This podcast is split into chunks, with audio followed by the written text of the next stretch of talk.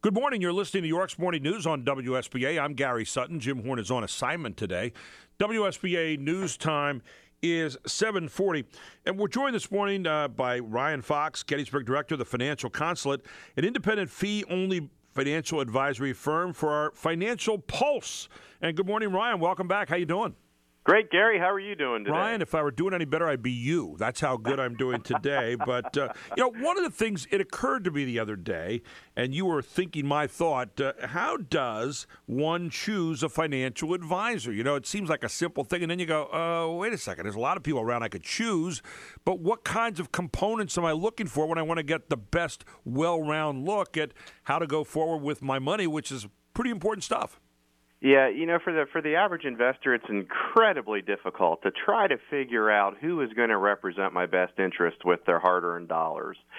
And really, it comes down to knowing the compensation models for advisors. And there's three main compensation models, and this is how a person pays for the advice and the products that they're provided commission based is probably uh, the the original way that it was done, and folks would go to someone who would maybe be called a stockbroker, and they would be sold products like annuities, whole life insurance, right. upfront mutual funds, things like that. And the challenge with that is, and that it can become very expensive, but more importantly, that the advisor in that capacity is not a fiduciary, doesn't need to look for their best interest. So they're, not really, they're not really involved so much with you and your needs at that point as they are in basically selling a product. Right. It's okay. product sales. That's yeah. that's how yep. they're paid at the end of every month. It's tallied up and they get their cuts. Fee based is the next step, which is the commission based model, but in addition to selling products, the advisor can also charge a percentage of assets. Again, the challenge becomes who is representing your best interest because they are not a full time fiduciary. And fiduciary is a legal term meaning the client interests have to come first, and most folks don't recognize that until they're at a point where they start to look for a new firm.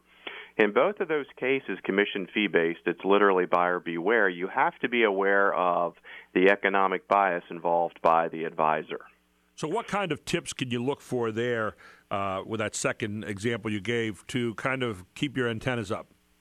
Well, I think it's very, very clear. You have to understand exactly what you're paying for, how you're going to pay for it. Thank you. Our firm operates a little differently uh, as a fee only advisor. And what that means is we have no product to sell to clients. We get paid directly from the client for two things one is for financial planning, and the second is for investment management. Clients are given what's called an ADV up front. They see their fees, their costs their charges. We do the best we can to let them know that we're salaried employees, we do not receive commissions, and that we are fiduciaries who are legally obligated to represent their best interests. It's a very refreshing approach for many people, but unfortunately, uh, it's few and far between firms that operate our way. I would imagine that in in that kind of situation where it's a fee only based uh, financial advisory firm, that you know you really have to. Uh, you know, sell yourself, do your homework, and at the same time make sure that people know that you understand uh, uh, in great detail what their particular financial situation is. I think each one of us want to make sure that we're individuals in that kind of situation and that the kind of proper attention is paid to us like we're the only ones in the world at that particular moment. Yeah, absolutely. And you know, we're a member of NAPFA, which is National Association of Personal Financial Advisors, and they have a website, napfa.org, that many folks should be reviewing to understand some of these things we're talking about today, and we could go on for hours literally about. But there are over 500,000 people who hold themselves out as some sort of financial advisor. There are only 1,500 who meet the strict NAPFA fee only advisor uh, credentials to be part of that organization where they are credentialed, independent, experienced, and educated fiduciaries. That is a significant difference. So, what we recommend to clients who are looking at us uh, to come on board is we, we ask them to do a little bit more due diligence and in, especially asking the person they're interviewing to handle their funds are they a registered investment advisor or a broker and that'll mm-hmm. tell you a lot about compensation we asked them to specifically look into if the person has any disciplinary issues. And you can check that on your own through the SEC website.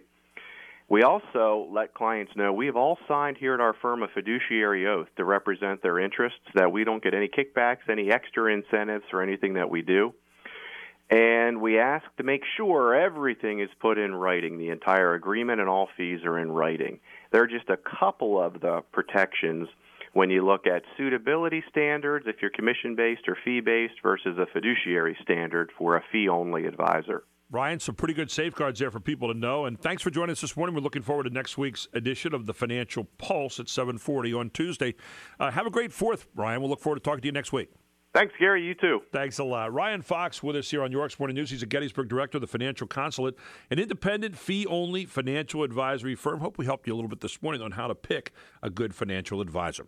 WSBA News Time is 745.